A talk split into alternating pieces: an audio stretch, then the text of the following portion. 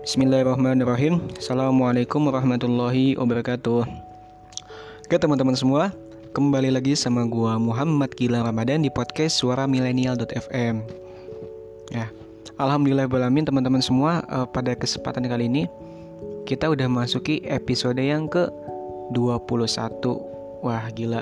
Alhamdulillah. Gue gak nyangka banget bisa sampai sejauh ini. Ya meskipun gue katakan bahwa Memang pada hakikatnya uh, podcast ini belum belum bisa dikatakan lama tapi pribadi gue uh, sangat-sangat uh, senang sekali gitu. Dan gue merasa bersyukur banget akan hal ini.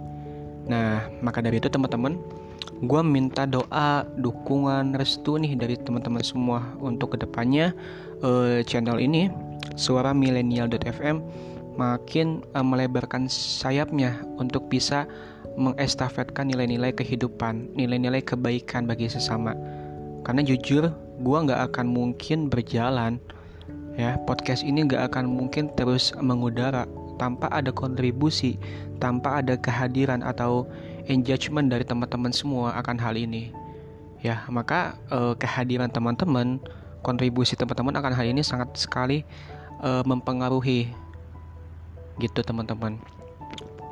Tapi sebelumnya gue mau nanya nih apa kabar semuanya gue selalu berdoa dan berharap bahwasanya uh, kita semua di mana pun dan kapan pun itu ya senantiasa dalam lindungannya dalam keadaan baik-baik saja dalam keadaan sehat walafiat ya. Amin amin ya Allah amin teman-teman gue kembali lagi ingin mengingatkan dan gak bosan-bosannya yuk. Kita sama-sama saling menjaga. Kita sama-sama saling lebih peduli untuk saat ini. Karena apa? Tanpa kita sadari ya sejatinya kita hidup masih berdampingan erat dengan pandemi ya. Maka yuk uh, patuhi regulasi yang telah dikeluarkan oleh pemerintah, saling menjaga gitu ya. Karena semuanya saat ini adalah para pejuang, para pahlawan dan memiliki peran yang sangat sekali sentral di di tatanan kehidupan ini gitu semua. Ah, oke teman-teman, ada yang tahu gak kira-kira uh, di episode ke-21 ini gue akan mengangkat tema tentang apa? Ya, mungkin gue spoiler ya. Gue akan mengangkat sebuah tema, sebuah isu deh. Sebuah isu yang mana ini adalah uh, erat kaitannya dengan dengan kondisi para pemuda saat ini. Bukan kondisi sih, lebih ke arah kayak situasi atau keadaan ya tapi hal ini nggak cuman bisa uh, bertamu kepada pemuda tapi semua elemen semua golongan juga bisa gitu kan. Dan ini benar-benar sebuah isu yang gue katakan sangat sekali urgent sangat sekali penting dan tidak boleh dianggap remeh atau dipandang sebelah mata. Karena ini bisa berakibat fatal dan besar untuk ke depannya Bahkan seluruh lapisan dalam hidup ini, dalam realita ini bisa terkena dampak jika hal ini sejati, sejatinya tidak diberikan perhatian lebih. Apa itu? Pada penasaran ya, yaitu terkait masalah mental illness ya, atau kesehatan mental. Bahasa sederhananya kayak gitu. Teman-teman semua, kenapa sih gue bilang uh, mental illness ini adalah sebuah perkara yang kita tidak boleh menganggap remeh? Kita harus lebih bisa memberikan uh, perhatian lebih dalam hal ini. Kenapa? Karena tadi yang gue bilang di awal, karena jika kita uh, sejatinya meremehkan hal ini, maka eh, komponen-komponen dalam kehidupan yang lainnya tuh secara tidak langsung bisa kena dampak, ya bisa runtuh, bisa tak teraturan. Karena apa? Mental kita selaku uh, yang memberikan navigasi arah dalam kehidupan ini itu tidak stabil, tidak benar, tidak dalam keadaan baik-baik aja. Karena kan apa? Jika kita menjalani realita kehidupan ini, misalkan kita aktivitas berkegiatan entah itu sekolah, entah itu bersosialisasi, entah itu bahkan ranahnya pekerjaan sekalipun, ya maka uh, komponen yang sebagai landasan utama itu adalah terkait masalah mental kita kan bagaimana hal ini bisa memberikan sebuah arahan entah itu dalam arahan hal kebaikan atau hal keburukan atau bahkan mungkin e, di tengah-tengah antara kedua nilai ini gitu kan. Nah, coba pikirin gimana keadaannya, gimana jadinya, gimana nasibnya kalau seandainya mental kita itu tidak dalam keadaan baik-baik aja, otomatis aktivitas kita bakalan tak teraturan gitu ya. Terus juga yang kedua apa? E, realita e, hubungan kita terhadap yang lain, ranah pekerjaan, bahkan ranah sekolah, kuliah gitu kan. Pasti berdampak gitu. E, sama halnya ketika tubuh kita fisik kita itu kita sakit. Misalkan kita jatuh otomatis sakit sakit dong. Bahkan sampai nauzubillah kita menderita luka-luka. Nah maka berpengaruh kan dalam bagaimana kita bisa uh, menjalani hidup ini ya kita kesakitan jelas kita harus ada sesuatu yang uh, diberikan asupan bagi tubuh kita agar ke depannya tubuh kita tuh bisa lebih sehat. Nah, sama halnya ketika kita sedang sakit, panas, uh, pusing, demam gitu kan, dan lain sebagainya. Hal itu kan berpengaruh dong dalam uh, realita kehidupan kita. Sama halnya uh, bahayanya, urgentnya dengan isu mental ini. Bagaimana mental ini bisa membuat diri kita bangun tetapi bisa juga membuat diri kita jatuh yang sedalam-dalamnya. Gitu loh. Nah maka dari itu uh, yang gua garis bawahi dalam hal ini mungkin gua akan mengarahkan ke ranah milenial ya bukan semua golongan. Gitu. Nah kalau misalkan teman-teman ada yang nanya terus gimana sih e, cara buat mental kita tuh agar tetap terjaga ya akan tetap sehat, akan tetap dalam keadaan baik-baik aja. Soalnya apa? Ya kita hidup di dunia ini tentu dong uh, bakalan dikunjungi, didatangi oleh berbagai macam polemik kehidupan, entah itu dari ranah substansial yang terkecil, terendah, uh, menengah sampai tingkat atas sekali. Mungkin hal itu yang secara tidak langsung dan kita sadari membuat apa? Membuat mental kita turun, membuat mental kita jatuh, gitu kan. Bahkan apa? Di saat-saat seperti ini, pandemi datang. Nah, hal ini juga yang bisa menyebabkan mental kita tuh turun, mental kita jatuh. Ya. Maka bahaya banget dan kalau misalkan kita tidak bisa menanggulanginya, merecoverynya, gue yakin uh, ke depannya tuh bisa berpengaruh ke ketatanan kehidupan lainnya, berpengaruh ke keranah yang lainnya. Yang tadi mungkin bisa dikatakan adalah perkara yang kecil lama kelamaan itu akan semakin merembet dan semakin besar. Kayak itu. Nah gue udah merangkum nih beberapa poin yang bisa dijadikan alternatif uh, cara penjagaan atau penyembuhan dari uh, kesehatan mental ini. Karena gue yakin kalau misalkan kita bisa mengimplementasikan nilai-nilai yang gue sebutkan gue yakin ke depannya uh, mental kita itu akan lebih terjaga, akan lebih baik dan dan sehat gitu ya. Meskipun gue sadari bahwasanya banyak banget nilai-nilai yang bisa kita terapkan. Nggak cuman yang gue sebutkan tapi di sini gue akan merangkum dalam lima poin. Ya apa sih lima poin yang gue rangkum dalam pembahasan kali ini yaitu yang pertama adalah katakan hal yang positif. Bisa disebut sebagai sugesti ya.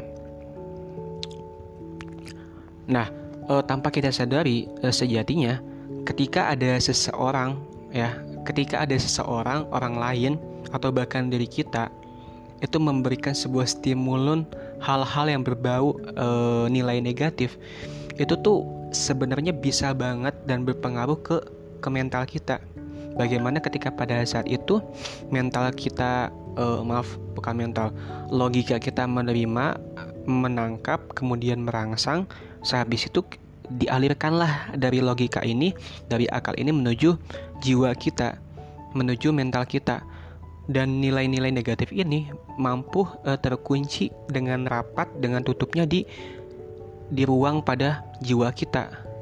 Nah, ini kalau misalkan kita tidak bisa membendungnya dengan hal yang baik, itu bakalan menumpuk dengan nilai-nilai uh, perkataan negatif dalam hati kita gitu. Nah, sama halnya ketika ada seseorang yang uh, kita mensugesti diri kita sendiri, kita mendapatkan uh, asupan perkataan positif dari orang lain kepada diri kita, maka hal itu juga sama ditrans uh, dirangsanglah oleh otak kita, oleh logika kita, kemudian ditransfer ke ke jiwa kita.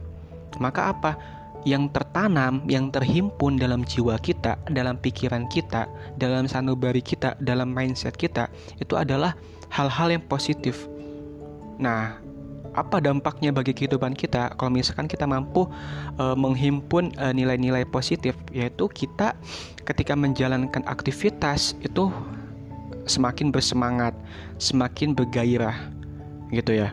Bahkan pikiran kita juga uh, cenderung lebih positif dan kepositifan itu, nilai-nilai itu nggak cuma tertanam kepada diri kita juga. Kita cenderung menginginkan nilai nilai-nilai ini tuh kita transfer, kita bagikan terhadap lingkungan yang ada di sekitar kita. Kayak gitu kemalasan, kebosanan, rasa jenuh, rasa ngantuk, dilema, sedih itu bisa uh, terbuang, bisa ditangkis oleh nilai-nilai positif yang tertanam di tubuh kita, di jiwa kita. Maka penting banget nih untuk gua saranin kepada kita semua, yuk ketika setiap saat di mana pun dan kapan pun itu, coba untuk uh, sirami kolbi kita ya. Sirami eh, logika kita dengan perkataan yang positif. Gimana sih lang? Perkataan positif tuh kalau misalkan gue pribadi gue ada yang namanya uh, meditasi harian. Dua waktu pagi dan malam. Ya udah ketika gue meditasi maka gue dengan posisi yang rileks dan nyaman gue mensugesti ngomong ke ke diri gue sendiri ke dalam hati gue kayak gimana? Lang lu kuat. Lang lu tangguh. Lang lu pintar. Lang lu uh, lu keren. Lu pokoknya adalah calon-calon orang sukses. Yuk semangat pagi hari ini. Lu pasti bisa menaklukkan semua ujian-ujian yang ada di depan mata lu. Lu pasti bisa. Lu pasti mampu menjadi yang terbaik. Kayak gitu. Itu kan sugesti nilai positif yang akan terekam dalam logika kita dan akan tertanam dengan kokohnya dalam jiwa kita. Kayak gitu cuy. Lalu ada poin yang kedua nih yaitu terkait masalah uh, daily activity. Ini juga penting banget dan pasti gue bilang ini adalah sesuatu yang bisa dijadikan alternatif hiburan atau mungkin ya hobi, ya apa itu olahraga gitu ya. Nah, terkadang kita males kan, ih gila, gue males banget olahraga, ih gila, uh, bosen banget gue olahraga, ah nanti aja olahraganya gitu kan. Nah, tahu gak sih, sadar gak sih bahwasanya olahraga ini itu nggak cuman uh, berdampak baik dalam kondisi tubuh kita secara fisik ya. Kita tahu kan mungkin olahraga itu memiliki uh, kandungan manfaat itu untuk fisik kita ya.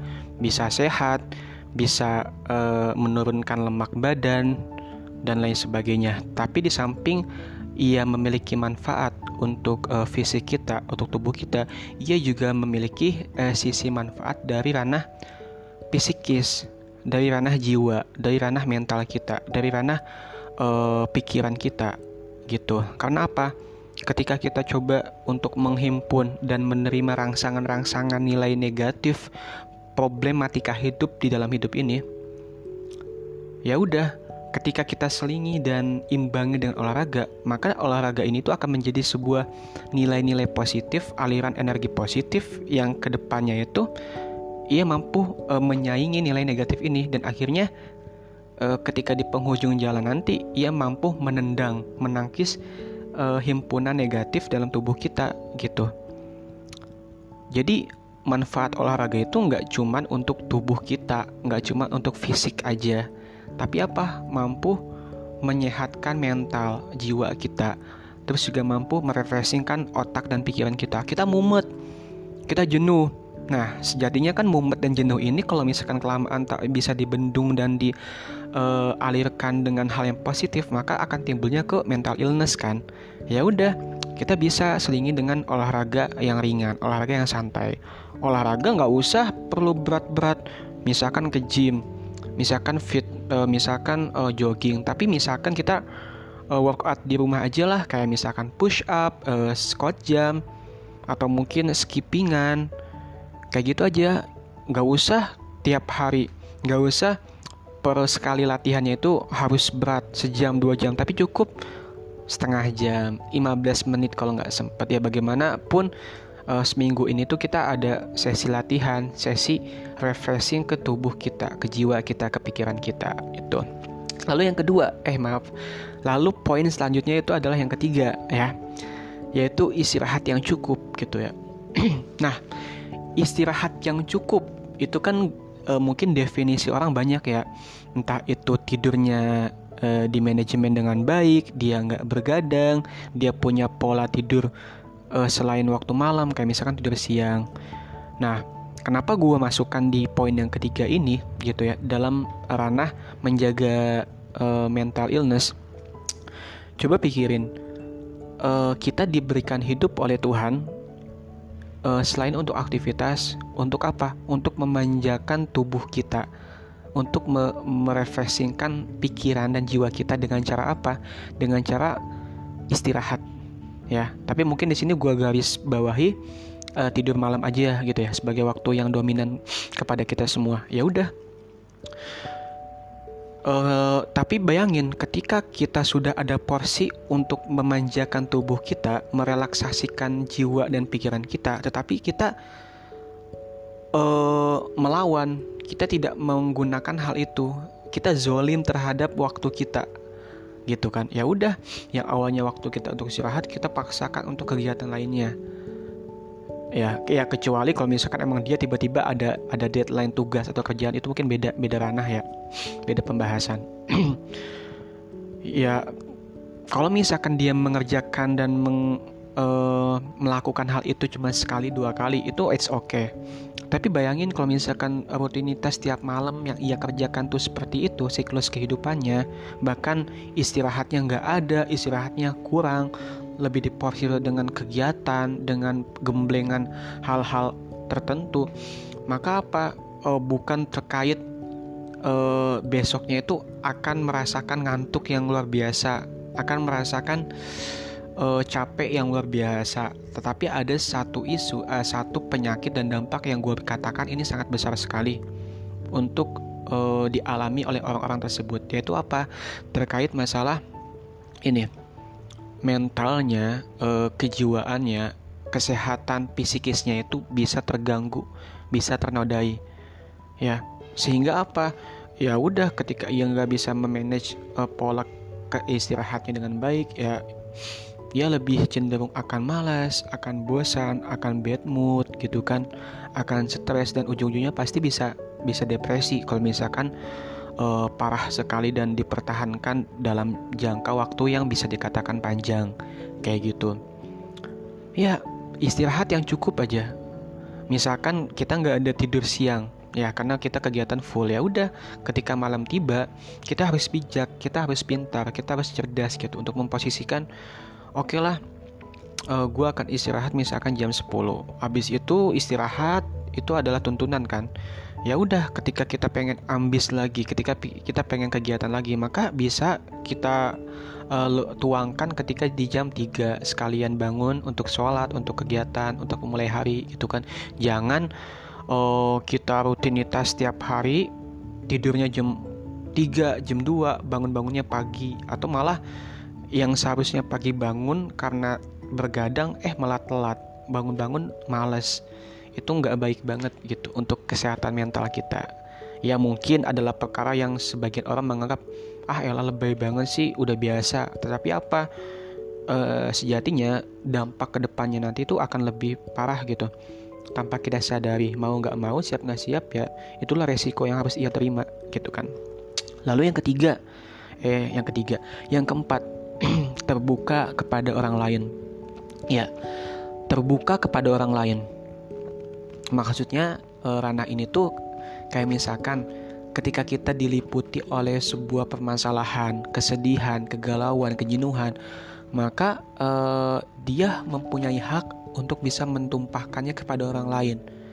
Ya, untuk menceritakan kepada orang lain. Orang lain. Ya di sini gue nggak katakan untuk semua orang, tapi yang penting dia punya uh, misalkan teman deket ya udah ketika gue ada masalah gimana caranya nih gue nggak nggak menampung hal itu sendiri karena ketika gue menampung hal tersebut itu akan menjadi sebuah beban yang menggunung di jiwa gue, di pikiran gue. Tapi apa? Gue coba untuk meluangkan, gue coba untuk mentransferkan kepada teman terdekat gue. Agar tujuannya apa? Ya hati kita, jiwa kita, pikiran kita tuh ngerasa lebih plong, lebih uh, lega, lebih nyaman. Syukur-syukur kalau misalkan emang ternyata dia paham dan welcome kepada kita, dia bisa memberikan sebuah nasihat, sebuah motivasi, sebuah nilai-nilai kebaikan yang memang di mana ketika hal tersebut disampaikan kepada kita uh, jiwa semangat kita motivasi kita tuh bisa tumbuh kembali itu nah poin yang terakhir nih uh, kayaknya gue salah menempatkan deh. Seharusnya poin yang kelima ini gue jadikan poin yang pertama tadi. Yaitu beribadah. Ya beribadah kepada uh, Tuhan kita agama kita masing-masing ya. Kenapa? Karena apa? Uh, sejatinya ketika kita uh, ada beban masalah, ketika kita merasa bahagia sekalipun gak ada masalah, ya sejatinya hal tersebut tuh bersumber dari apa? Atas kehendak yang maha kuasa, ya gak sih? Ya maka ketika kita dalam keadaan apa pun, ketika kita uh, dalam kondisi entah itu baik atau buruk gitu kan, ya kita bagaimana caranya nih harus melibatkan uh, Tuhan gitu dalam kehidupan ini Contohnya gue ambil agama Islam. Ya udah, ketika kita uh, sudah dalam keadaan entah itu baik entah itu benar gitu ya, entah itu buruk, ya udah, gue harus bisa berdiskusi, uh, berdialog, beribadah uh, sama Allah Subhanahu Wa Taala. Bentuknya beragam, bisa gue berdoa, sholat-sholat, entah itu amalan-amalan kebaikan yang lainnya. Karena apa? Ketika kita bisa uh, berdialog dengan uh, dengan Tuhan kita, dengan agama kita, maka uh, tanpa kita sadari, uh, jujur jiwa kita, pikiran kita tuh akan merasakan lebih lebih tenang gitu, lebih nyaman gitu kan. Eh, karena sejatinya apa? Ya kembali lagi ke ke poin yang utama, ke nilai utama dalam kehidupan ini. Apa? Ya pada dasarnya hidup ini emang berlandas dasarkan agama kan. Agama itu tentu memiliki Tuhan. Ya maka dalam kondisi apa pun kita, dalam keadaan apa pun kita, ya kita wajib dan patut untuk untuk e, berdialog, untuk melibatkan Tuhan dalam keputusan kehidupan kita. Karena itulah bisa e, mendatangkan dan memberikan kepada kita ketenangan jiwa, ketenangan batin gitu ya.